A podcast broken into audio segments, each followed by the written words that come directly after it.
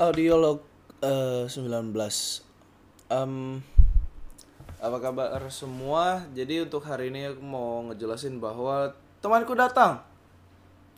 Kita apa mau rekam episode wawancara kita pertama kali bareng. Dan sayangnya waktu kita ngobrol-ngobrol sebelumnya dia nggak mau direkam mukanya. Jadi ya mau gimana ya pilihannya? Ya terima anu terima apa kata narasumber kan? Kita nggak bisa maksa. Eh tapi setidaknya aku udah pers- punya persiapan lah. Apa aja yang mau kutanyain dan em, apa sih selain apa aja yang mau kutanyain kok aku lupa sebutannya. Dan apa ya? Dia itu kan kenalanku dua bukan kenalan sih. Dia teman seangkatanku di anu di kuliah dan eh waktu itu kita sempat ngobrol dia udah mulai apa kayak jualan kayak gitu kan semenjak apa semenjak di SMA alasannya aku nggak mau sebut lah biarkan aja itu nanti di ceritanya dia. Kita udah kenal cukup lama. Em, dia jualan ada sejenis figurin gitu.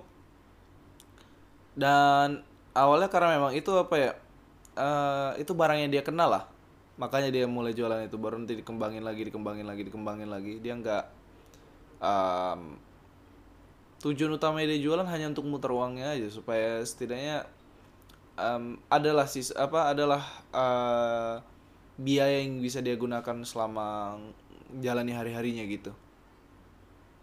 Itu sih. Kita juga ada sempat ngobrol ngobrol-ngobrol banyak. Dia juga udah pernah apa dia sempat jadi ini salah satu perwakilan uh, kriminologi untuk um, ada semacam program student exchange atau itulah pertukaran mahasiswa gitu. Dan dia dikirim ke Jepang. Jadi maaf. Nah dia dikirim ke Jepang kan baru uh, it- kita ngobrol-ngobrol dikit apa segala macam ada juga di episodenya kita. Aku agak kaget waktu dia cerita-cerita pengalamannya di Jepang karena dia lebih apa ya eh, banyak belajar lah di sana. Pokoknya dia agak sedikit culture shock ya mau gimana ya Jepang. Banyak orang yang bilang itu dunia para wibu tapi kalau misalnya kalian datang ke sana itu beru- eh, 180 derajat kalau berdasarkan cerita dia. Karena gimana ya sederhananya gini di Jepang itu bahkan hangout aja harus produktif. Kalian gak bisa cuma asal kayak kita yang duduk nyebat atau minum minum gak jelas lah apa habis itu asal asal ngobrol baru dapat koneksi. Enggak di sana itu koneksi harus bertahap dibangun mulai dari ikut ekskul pas lulus SMA nanti kamu ditanya lulusan mana ini ikut ekskul apa ini. Oh kamu ikut ekskul ini aku dulu lulusan itu. Nanti setelah udah ikut ekskul mulai apa mulai eh, liburan musim panas baru dijelasin sama dia mulai liburan musim panas sih ambil kerja sampingan sama juga nyari koneksi supaya bisa kerja selanjutnya. Jadi bener-bener nggak ada apa ya secara budaya di sana kata dia nggak nggak ada namanya istilah eh, apa sih sebutannya? Eh, nggak ada ya istilah hangout biasa doang nggak ada. Jadi ya terima nggak terima itu yang ter- itulah yang terjadi di sana ya udah nggak usah buka terlalu panjang nggak usah je- jelasin nanti lama-lama episodenya panjangnya satu jam dan kalian bakal bosan. Aku dengerin aku setengah jam ngobrol doang habis itu episodenya dia baru mulai. Jadi ya ini dia wawancaraku sama temanku Ahmad Farhan oke? Nikmati aja. Oke. Em, aku nggak perlu buka ini ya kita langsung mulai ngobrol aja karena pembukaannya bisa ku atur sebelum Oh iya baik, silakan. Gak usah formal kali pula. Iya, tidak masalah. Ah, jadi kan aku di sini lagi duduk sama temanku Farhan. Kita awalnya kita ngobrol-ngobrol tentang anu tentang apa kegiatan kuliah kita lah. Karena kita udah di semester akhir udah mau apa sih mau magang kan? Iya, tepat sekali. Kita akan magang nantinya. Kalau misalnya kalian yang dengar itu kalian bisa lihat bisa kerasa banget kan bullshitnya. ah, sorry. Nah, mindahin mic-nya soalnya biar kita kedengaran dua-duanya. Ah, jadi kan aku apa penasaran karena mulai proyek ini tujuannya kayak penasaran kayak masing-masing mahasiswa kan kadang-kadang sebenarnya nggak berstatus mahasiswa doang mereka punya karir sendiri kan Ya tepat sekali. kau sendiri lu punya kan Oh iya. Nah, yang penasaran itu gini loh. Kita kan sempat ngobrol bareng, kamu sempat cerita kayak awalnya awal awal kamu mulai jualan apa sih? Eh, jangan bilang Anda kalimat Anda lu berhala, tapi apa sih? Ketawanya. Nggak apa, masuk aja itu biar lebih jujur, sejujur mungkin podcastnya bakal lebih bagus. Kamu nyebutnya berhala, tapi aslinya apa sih? Ah, Patung, figur. ah figur ah. Figur mungkin. Ah, yang penasaran itu kamu mulainya kan dari SMA. Iya. Nah, modal awalnya dari mana? Wah, itu adalah sebuah cerita yang sangat panjang, Anjas. Jadi dulunya, ketika saya masih hidup bersama orang tua di dalam rumah, itu merupakan salah satu hobi saya untuk membeli patung-patung figur itu.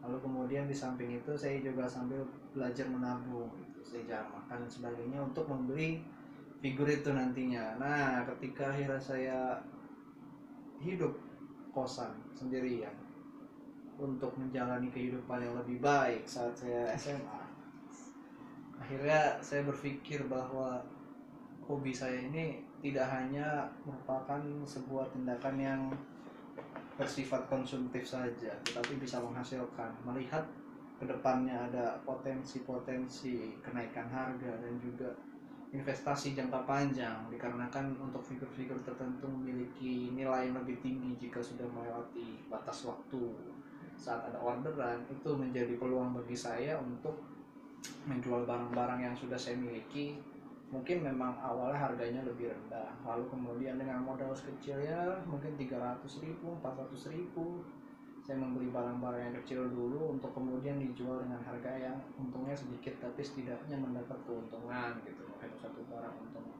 20 ribu, 30 ribu yang tadinya mungkin 50 ribu saya jual 80 ribu gitu untuk barang-barang yang lebih besar ya keuntungannya akan lebih besar juga. Jadi awalnya hanya dari kumpulan yang telah saya beli saja dari istilahnya menabung gitu. Ya mungkin modal awal 200 ribu 300 ribu akhirnya lama kelamaan mulai meningkat dengan keuntungan yang lebih besar. Itu jadi benar-benar murni anu doang murni apa transaksi doang nggak ada nggak ada apa kayak soalnya gini di SMA dulu kan aku ada senior yang punya masalah keuangan ketahuan keluarganya mampu dicabut beasiswanya akhirnya pilihan lainnya dia untuk cover dananya itu pakai ikut lomba-lomba supaya Ah. hadiahnya untuk ngecover nah kalau kamu ada yang ngelakuin kayak gitu nggak Iya, maksain iya, ikut iya. lomba buat ngecover pengeluaran Ya, sebenarnya begini ya, kalau kita kembali ke masa lalu ketika saya zaman-zaman SMA tuh, saya orangnya jujur aja, saya jarang, saya sering bolos gitu, saya sering bolos sekolah, saya sering nggak masuk kelas, bukannya karena saya nakal atau saya nongkrong bukan, tapi saya mengikuti kegiatan-kegiatan seperti kegiatan pengembangan diri, contoh waktu awal saya masuk itu ada rekomendasi dari guru saya gitu kan untuk ikut kegiatan yang sejenis kepemimpinan pengembangan diri untuk biasa nginep di hotel gitu kan tiga hari dua malam empat hari tiga malam untuk istilahnya pengembangan kepribadian gitu. Nah ketika kita mengikuti kegiatan itu kita mendapatkan uang transport dapat makan dapat sertifikat dan wah macam-macam lah itu. Nah memang sih yang kalau saya lihat ya awal-awal mungkin orang-orang bilang sertifikat sertifikat tapi ya nggak tahu sertifikat punya saya udah ke mana itu mungkin nggak saya ambil waktu itu lupa juga ya ya. Ada sertifikat uh, udah. Yang penting adalah uangnya gitu buat saya. Ketika acara sudah selesai sudah dapat uang makan dan sebagainya senang-senang punya koneksi banyak dengan orang-orang hebat dari entah bagian mana itu bullshit-bullshit itu udah akhirnya saya dapat uang ketika saya dapat uang saya bahagia gitu. Nah itu contoh salah satu kegiatannya. Yang kedua juga ya saya mengikuti lomba gitu kan. Banyak lomba-lomba yang ketika saya ikuti kalau misalkan menang di tahap satu tahap dua itu hadiahnya akan berlipat-lipat. Dan juga sesuai kemenangan yang misalkan kita posisi kedua atau posisi pertama itu kan punya tambahan lagi 500 ribu 500 ribu. Tapi memang waktu itu sih berkelompok biasanya untuk lomba. Karena kalau yang individu mah biasanya nggak dapat duit ya kecuali emang nyampe tingkat nasional gitu kan. Tapi ini lomba yang berkelompok biasa masuk TV gitu. Saya dari TV waktu itu oh iya tuh keren tuh bisa ditonton nanti ada di TV channel apa saya lupa. RTV RTV atau apa itu Siap. ada tuh saya season 1 season 2 eh season 2 season 3 di situ menang menang menang dapat duit dapat duit dapat duit. Nah di situlah istilah saya mulai ngumpulin modal dari yang tadi saya bilang nabungnya itu. Nabungnya bukan bukan dari orang tua tapi dari ikut lomba bolos sekolah ikut kegiatan-kegiatan itu sama waktu itu saya nyoba ini sih. Pakai PayPal terus main capca capca itu ketika saya masukin capca berapa kali dapat Cap- uang. Capca itu apa ya? Boleh dijelasin nggak? Yang kalau misalkan ketika kita eh, otentik otentikasi seandainya anda bukan robot gitu kan kita kan perlu oh captcha ya. Iya, misalkan CA 9 bla bla bla. Nah, ketika kita masukin itu ke website itu bisa ngasilin uang juga. Itu. Awal-awal abang saya sih yang ngajarinnya itu. Nah, itu ya saya coba. Lumayan pakai PayPal tapi dibayarnya. Oh, iya. Gitu. Yang sejenis gitu-gitu lah saya coba usaha-usaha lain-lain. Hmm. Yang penting dapat duit. nah eh, kan itu untuk modal awalnya ya setelah apa jadi dipakai untuk beli beli supply ya Nah, ada beasiswa juga sih waktu itu. oh beasiswa jadi kayak anu udah dibayar orang tua baru ditumpuk beasiswa gitu Enggak, jadi biasa kan saya kan SMA-nya gratis ya, SMA negeri. Tapi nggak tahu itu beasiswa dari rekomendasi guru waktu itu guru ekonomi itu. Iya saya juga lupa sebenarnya nggak tahu itu beasiswa apa, tapi dari Bank DKI dapat Hmm. duit, ya lumayan lah. Saya juga lupa berapa nominal, cuma itu sangat sangat membantu gitu. Beasiswanya lumayan besar. Cuma untuk jangka waktu yang pendek sih, nggak nggak kayak empat tahun ke depan atau itu nggak cuma sekali dua kali ambil doang, tapi ya sangat membantu beasiswa beasiswa ya kayak paling swasta sih waktu itu kayaknya. Dari guru saya saya nggak ngerti cuma ngirim apa ngirim apa terus lah. Kayak- patok ya. Ini kayaknya guru ekonomi agak eh, guru ekonomi agak senang sama kau ya? Eh, iya soalnya dulu diikutin lomba terus ya olimpiade kayak gitu. Dia rekomendasiin. Sama guru geografi biasanya. Dua itu yang paling mendukung lah istilahnya untuk dapetin duit. Saya berterima kasih banget kepada dua guru itu. yes. yang pasti namanya nggak bakal disebut. Ya tidak perlu. Nah itu jadi kan eh, itu dipakai untuk ngumpulin modalnya. Jadi sekarang kamu, kamu ngumpulin supply dari mana biasanya? Supply untuk barang-barangnya ya? Iya barang-barangnya. Jadi kalau awal-awal sih saya punya istilahnya satu orang seller yang awal-awal saya loyal gitu kan. Saya ngikut ke situ untuk supply barang. Terus kemudian ketika tahu bahwa harganya lama kelamaan cukup tinggi dengan persaingan pasar yang seperti itu terus saya beralih gitu. Waktu itu akhirnya punya kenalan teman ketika saya ikut lomba dia juga owner dari toko gitu kan. Akhirnya kita kayak ya saling kontakkan dan akhirnya baru sadar itu oh lu waktu itu ikut lomba ini ya? Oh iya lu juga dari SMA ini kan? Nah ketika saya baru sadar bahwa namanya sama ketika saya transfer ke rekening kok kayak namanya saya kenal. Oh iya akhirnya di situ barulah saya mulai lebih dekat sama supplier yang satu ini. Itu untuk masalah supply ya karena hubungan pertemanan aja. Dan yang kemudian biasa dari ada satu lagi eh, suatu daerah di Jawa Tengah itu lebih mudah untuk masukin barang gitu. Jadi untuk beberapa kasus tertentu ketika kita masukin barang yang cuma satuan nggak dalam bentuk yang besar itu pajaknya akan lebih kecil juga kan akan lebih gampang gitu. Nah itu supplier juga ketika saya pengen pesan barangnya satuan aja untuk nyari barang-barang yang agak langka lah yang akhirnya ketika di sini harganya lebih tinggi. Jadi ya supplier saya biasa ada dua atau tiga doang sih yang satu. Karena emang kenalan teman jadi bukan dikasih harga potongan yang satu karena memang orang yang mengerti dengan impor-impor barang bea cukainya dan yang satu lagi memang lebih ke arah eh, ini dia banyak ukuran besar. Ketika saya pesan banyak itu biasa dikasih diskon potongannya gede banget itu. Nah, itu tiga orang itu aja sih. Nggak dari forum. Dari yang ini nemuin forumnya gimana? Kalau dari forum sih awal-awal ya dari seller-seller juga ketika saya jualan tuh awal-awal cuma jualan biasa-biasa aja akhirnya banyak rekomendasi toko-toko gitu kan grup suggestion saya di invite di invite ya udah akhirnya saya gabung terus melihat banyak potensi di situ ya saya gabung ke grup-grup itu masuk forum ya Jadi forumnya itu pada dasarnya kayak sumber untuk apa nyari informasi barang Ya, sama marketplace. marketplace-nya juga ya. Nah, Fasilitasnya apa forumnya ini kayak ada forum-forum tersembunyi gitu kah atau kaskus malah? Enggak sih, kalau saya cuma dari grup Facebook doang biasanya. Dari grup Facebook biasa dua jenis, satu untuk jualan, satu untuk informasi barang. Misalkan barang ini rilis kapan, terus makernya apa, dengan harga berapa, kira-kira sampai Indo kapan itu untuk informasi sama satu lagi untuk jual-jual barang. Tapi untuk jual barang masing-masing beda-beda juga grupnya. Ada yang untuk jenis ini, ada yang jenis ini, jenisnya kan beda-beda tuh. Hmm. Itu jadi harganya ditentuin dengan kelangkaan sama size. Iya, biasa untuk ukuran lebih besar tentu lebih mahal sama langka atau karakter yang disukai atau enggak. Kalau karakter yang disukai ya jelas harganya jauh lebih tinggi, bisa sampai dua kali lipat dari yang karakter biasa padahal sama makernya. Biasanya apa pernah gak sih ada kejadian rebutan gitu dari di forum? Jadi kayak kamu yang ngeluarin ngeluarin post kayak ini barang ini udah muncul di forum nih. Baru anu pada rebutan semua pada ngebuk-ngebuk gitu. Ya dulu sih saya ada tuh ya, terutama ketika emang barangnya waktu itu langka, udah udah pada bisa-bisa, terus saya ngepost itu karena emang waktu saya nimbun lah bisa dibilang saya nimbun karena saya tahu ini harganya bakal tinggi. Terus akhirnya ya biasa emang ada yang ngebuk-ngebuk gitu kan, tapi pas dalam kondisi tertentu saya akhirnya pengen ngejual dalam satu set gitu.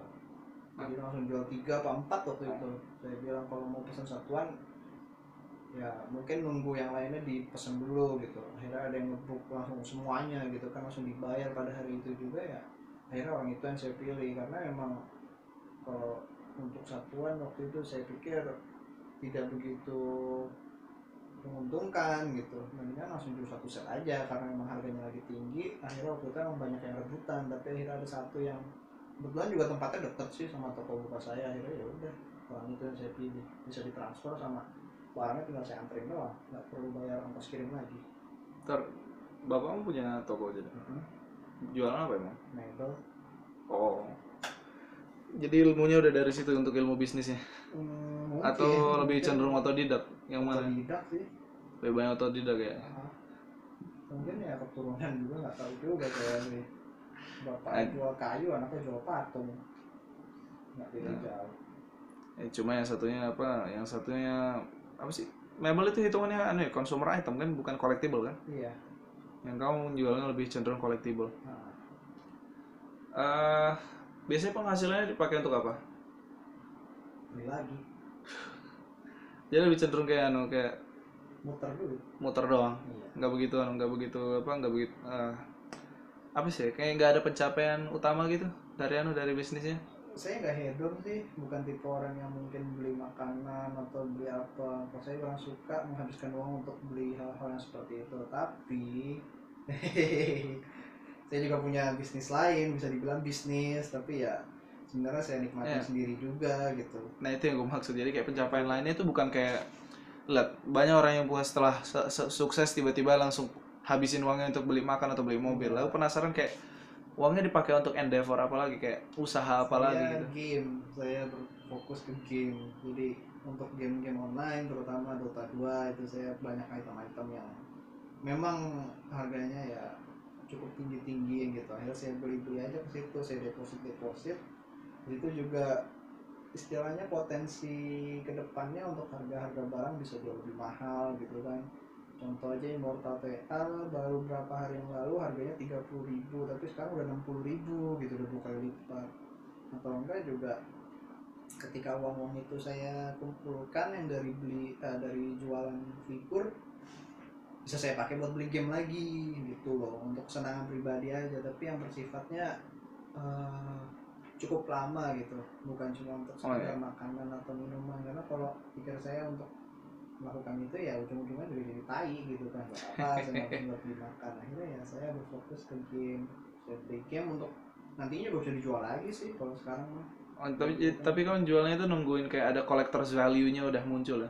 Nilai kolektornya udah ada. Nah, kalau item item game ya, kalau misalkan memang pertama nunggu saat-saat dia ini loh ada event-event tertentu gitu biasa harganya jauh lebih tinggi pada saat itu saya jual dapat duit lagi lebih banyak. Bisa juga bisa beli lagi. Gitu terus aja muka Hmm. bisa beli juga di saya kalau ada yang mau beli Dota ya.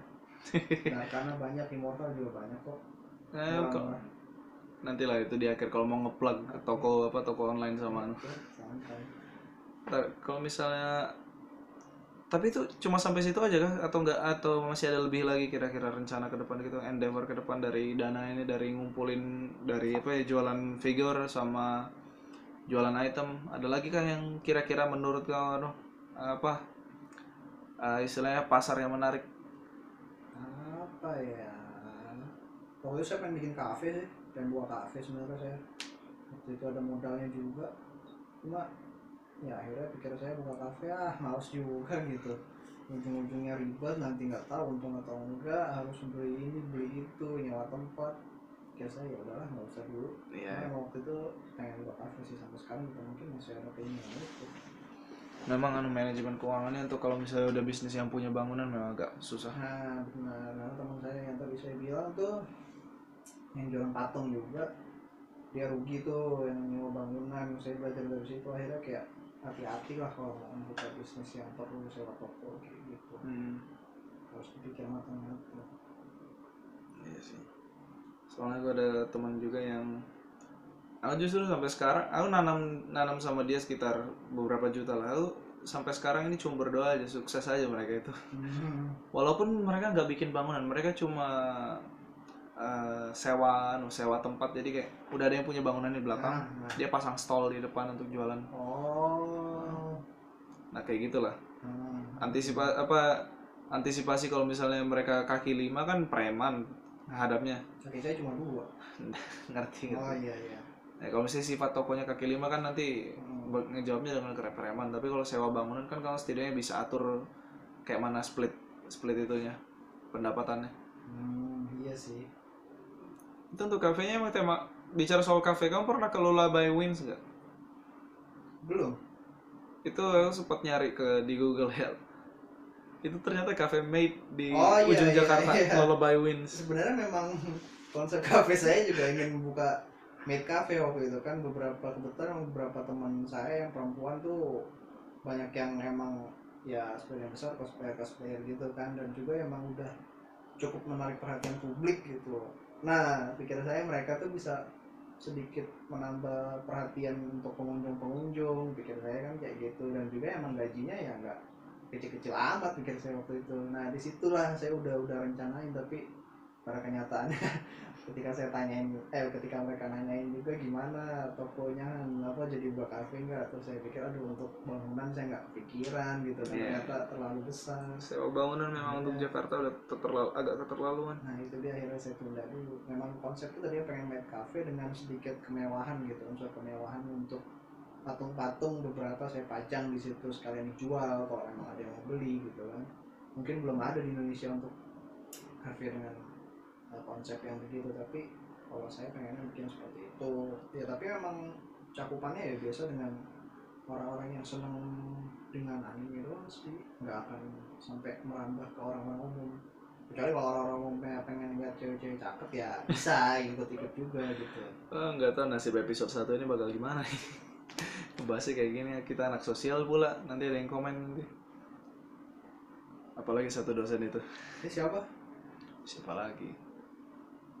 Emang usah dia disebut. mendengarkan Nggak tahu. Walaupun ini bakal taruh di YouTube sih audionya.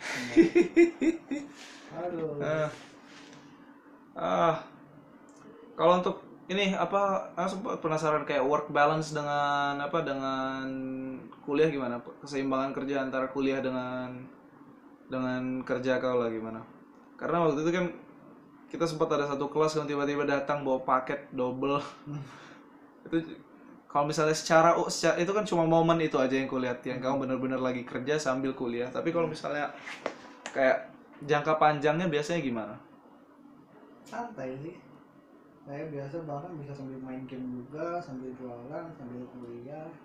Kalau kalau di otak saya justru ya istilahnya kayak ya mungkin nggak nggak jangan ditiru gitu. Kayak kuliah tuh nomor dua kalau buat saya. Ketika memang ada bisnis yang lebih penting ya saya mau tanamnya bisnis. Karena itu menghasilkan saya dapat uang langsung nyata gitu. Akhirnya ketika itu berurusan dengan kuliah ya saya nomor duain kayak saat baru ketemu dengan saya kan saya telat tuh ke kelas ya. Pengen ke JNE dulu yang memang waktu itu pengen ngirim barang dulu pikir saya diutamakan ya kirim barang yang bukan kelasnya gitu. Hmm. apa eh, tapi sejauh ini gampang sih ngatur waktu mah kayak gitu. Hmm. emang udah biasa ngatur waktu saya dari dulu jadi ketika udah kuliah malah lebih gampang lagi Hmm. Iya sih. Aku eh, ada aku punya kecenderungan workflow yang mirip kayak animator. Jadi kayak harus ada satu cuma ada animator kan biasanya ada saat benar-benar udah tentuin jadwal dari awal sampai akhir gak boleh diganggu apa-apa. hmm. Itu doang yang dikerjain. Gambar doang. Aku ada kecenderungan kayak gitu. Jadi rentang waktu satu minggu itu doang yang aku perhatikan. Hmm. Nanti kalau udah satu minggunya udah lewat, aku perhatiin hal lain. Jadi agak susah kalau misalnya apa punya bisnis kayak gitu. iya Kira-kira pernah apa kalau gimana ya kan gue ngurus bisnis ini sekarang sendiri ya atau sendiri Iya. sendiri? Dari dulu sendiri atau dulu pernah ada pekerja gitu? Hmm, dulu dulu banget selama ini saya selalu sendiri cuma pas akhir-akhir kemarin ada pegawai sih cuma nggak bertahan lama sebulan doang itu udah nggak ada lagi sendiri terus Permasalahannya karena apa kayak pegawainya memang nggak nggak ya memang sih. Ya saya cukup tahu lah kalau mungkin emang sebagian besar lah ya kalau masih mahasiswa tuh nggak bisa memanage waktu dengan baik gitu ya. Hmm. untuk beberapa kasus tertentu mungkin mereka masih kurang kemampuan dalam time management gitu. Banyak yang terlalu istilahnya ya sibuk atau sebagainya walaupun pada kenyataannya hal-hal itu ya justru untuk mengatur kita supaya bisa lebih fleksibel gitu. Nah itu pegawai saya juga alasan utamanya karena dia terlalu tidak bisa manage waktu dengan baik dan juga itu menurut saya kurang disiplin jadinya kayak gitu ya saya pecat. Ya orangnya fleksibel gitu kan kalau nggak bisa manage waktu ya ya udah gitu salah dia sendiri bukan salah saya kalau mau gabung ya tahu konsekuensi lah gitu kan. Ya sih, soalnya bisnis adalah bisnis kita kita nggak bisa ngapa-ngapain lain. profesional lah gitu.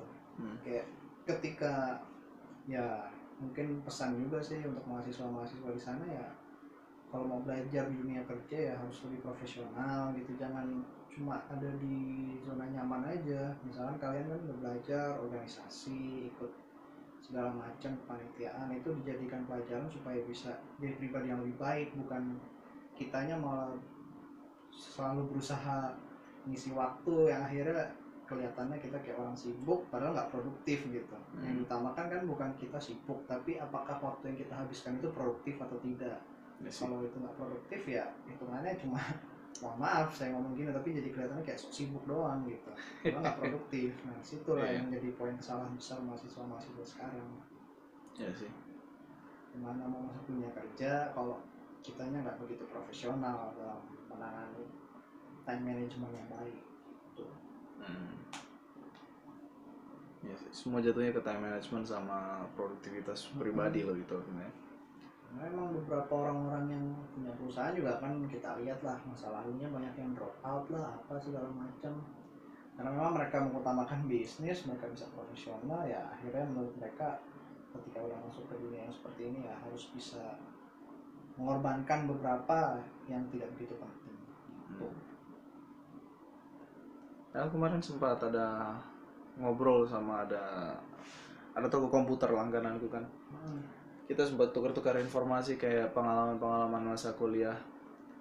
Kalau kalau aku hitung-hitung sih dari penjelasannya dia wajar aja sih kalau misalnya zaman-zaman dulu anu orang-orang apa eh, nggak mempertahankan kuliah dibandingkan sekarang. Soalnya gimana ya? Di zaman dulu produktivitas bukan bukan hal yang di anu bukan hal yang terlalu dituntut. Hmm. Soalnya pertama dari eh dari IPK mereka standarnya 2,9 eh, antara 2,9 atau 2,7 udah paling Hmm. tinggi di sana. Kita sekarang 3,51. Buset. Tuh. Baru eh, dia sempat cerita kayak zamannya dia itu kayak eh, sangat apa ya? eh kebebasan apa sih kayak kebebasan mahasiswa itu di encourage lah gitu Hmm. Jadi kalau gue hitung-hitung sih wajar aja karena saking bebasnya kamu nggak produktif. Kan orang-orang yang yang pengen sesuatu yang produktif akhirnya milih alternatif yang produktif bisnis. Nah, iya itu. Emang saya juga waktu pengalaman kemarin di Jepang ya itu saya dapat beberapa tambahan istilahnya dapat banyak pandangan baru gitu. Karena mahasiswa-mahasiswa di sana tuh ternyata sangat berbeda dengan yang ada di Indonesia. Di mana sebagian besar dari mereka tuh saat menjalani kuliah ya. Mungkin mereka ikut beberapa klub-klub gitu. Hmm. tapi saat mereka mengikuti klub juga mereka mengikuti baito gitu kerja part time nah dan beberapa dari mereka juga sambil melakukan internship. Jadi fokus utama mereka tuh saat bergabung dengan klub atau istilahnya kalau di sini organisasi gitu ya. Hmm. mereka cuma meluaskan jaringannya doang. Jadi teman saya sendiri waktu itu ngomong dia gabung klub kayak apa namanya tuh eh dayung-dayung gitulah. Apa kayak kano? Iya iya sejenis itu di sungai gitu. Dia bilang gabung di situ untuk eh, ngebesarin ininya doang link dengan orang-orang yang ada di situ tentang dunia kerja gitu. Sama dunia-dunia yang di mana ada lowongan-lowongan dia bisa menghasilkan uang lah gitu. Dan juga ada juga yang teman saya di eh, apa sih itu namanya Eh, kemarin saya gabung klub. Oh itu tuh.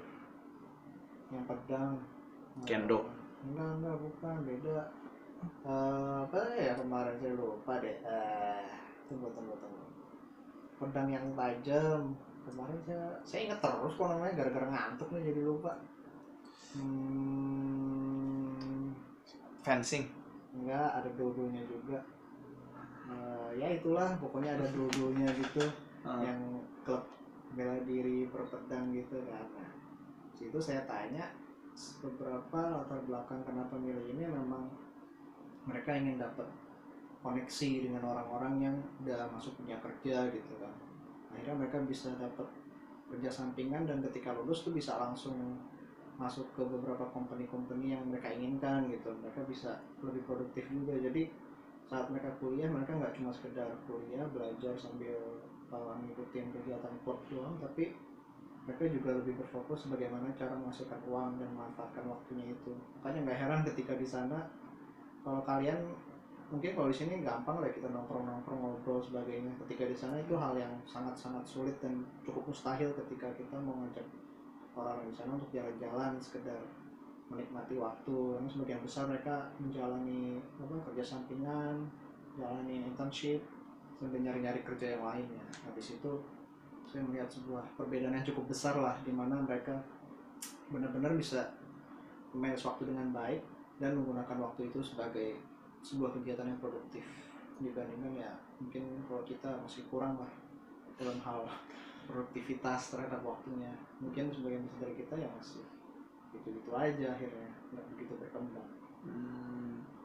Jadi sederhananya kita nongkrong baru apa kalau hoki nemu orang yang dekat dengan apa dekat dengan tongkrongan itu baru bisa dapat koneksi kalau di sana nongkrong pun produktif gitu ya. iya kurang lebih begitu Hmm. saya waktu itu nunggu orang ada janjian sambil nunggu dia kerja baru selesai kerja baru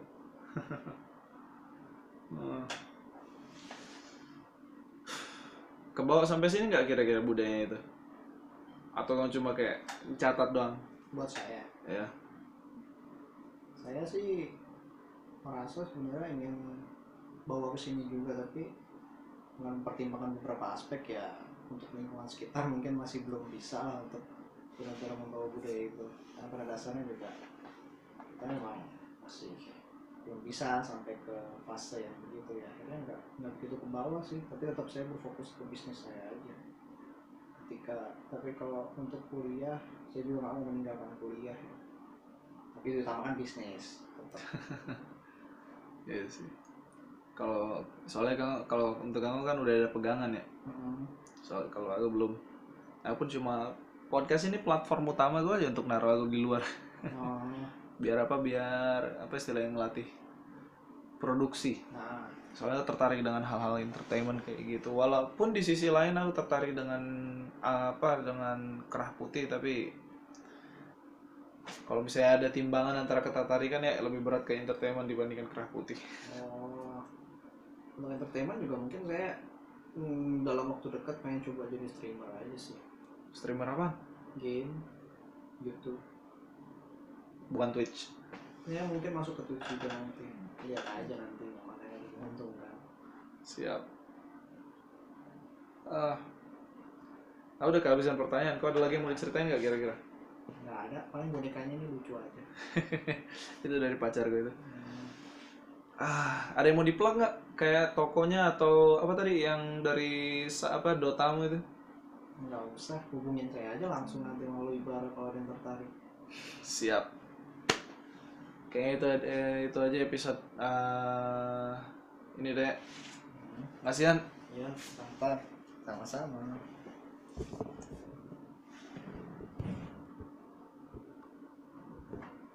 Najis nggak formal jadinya.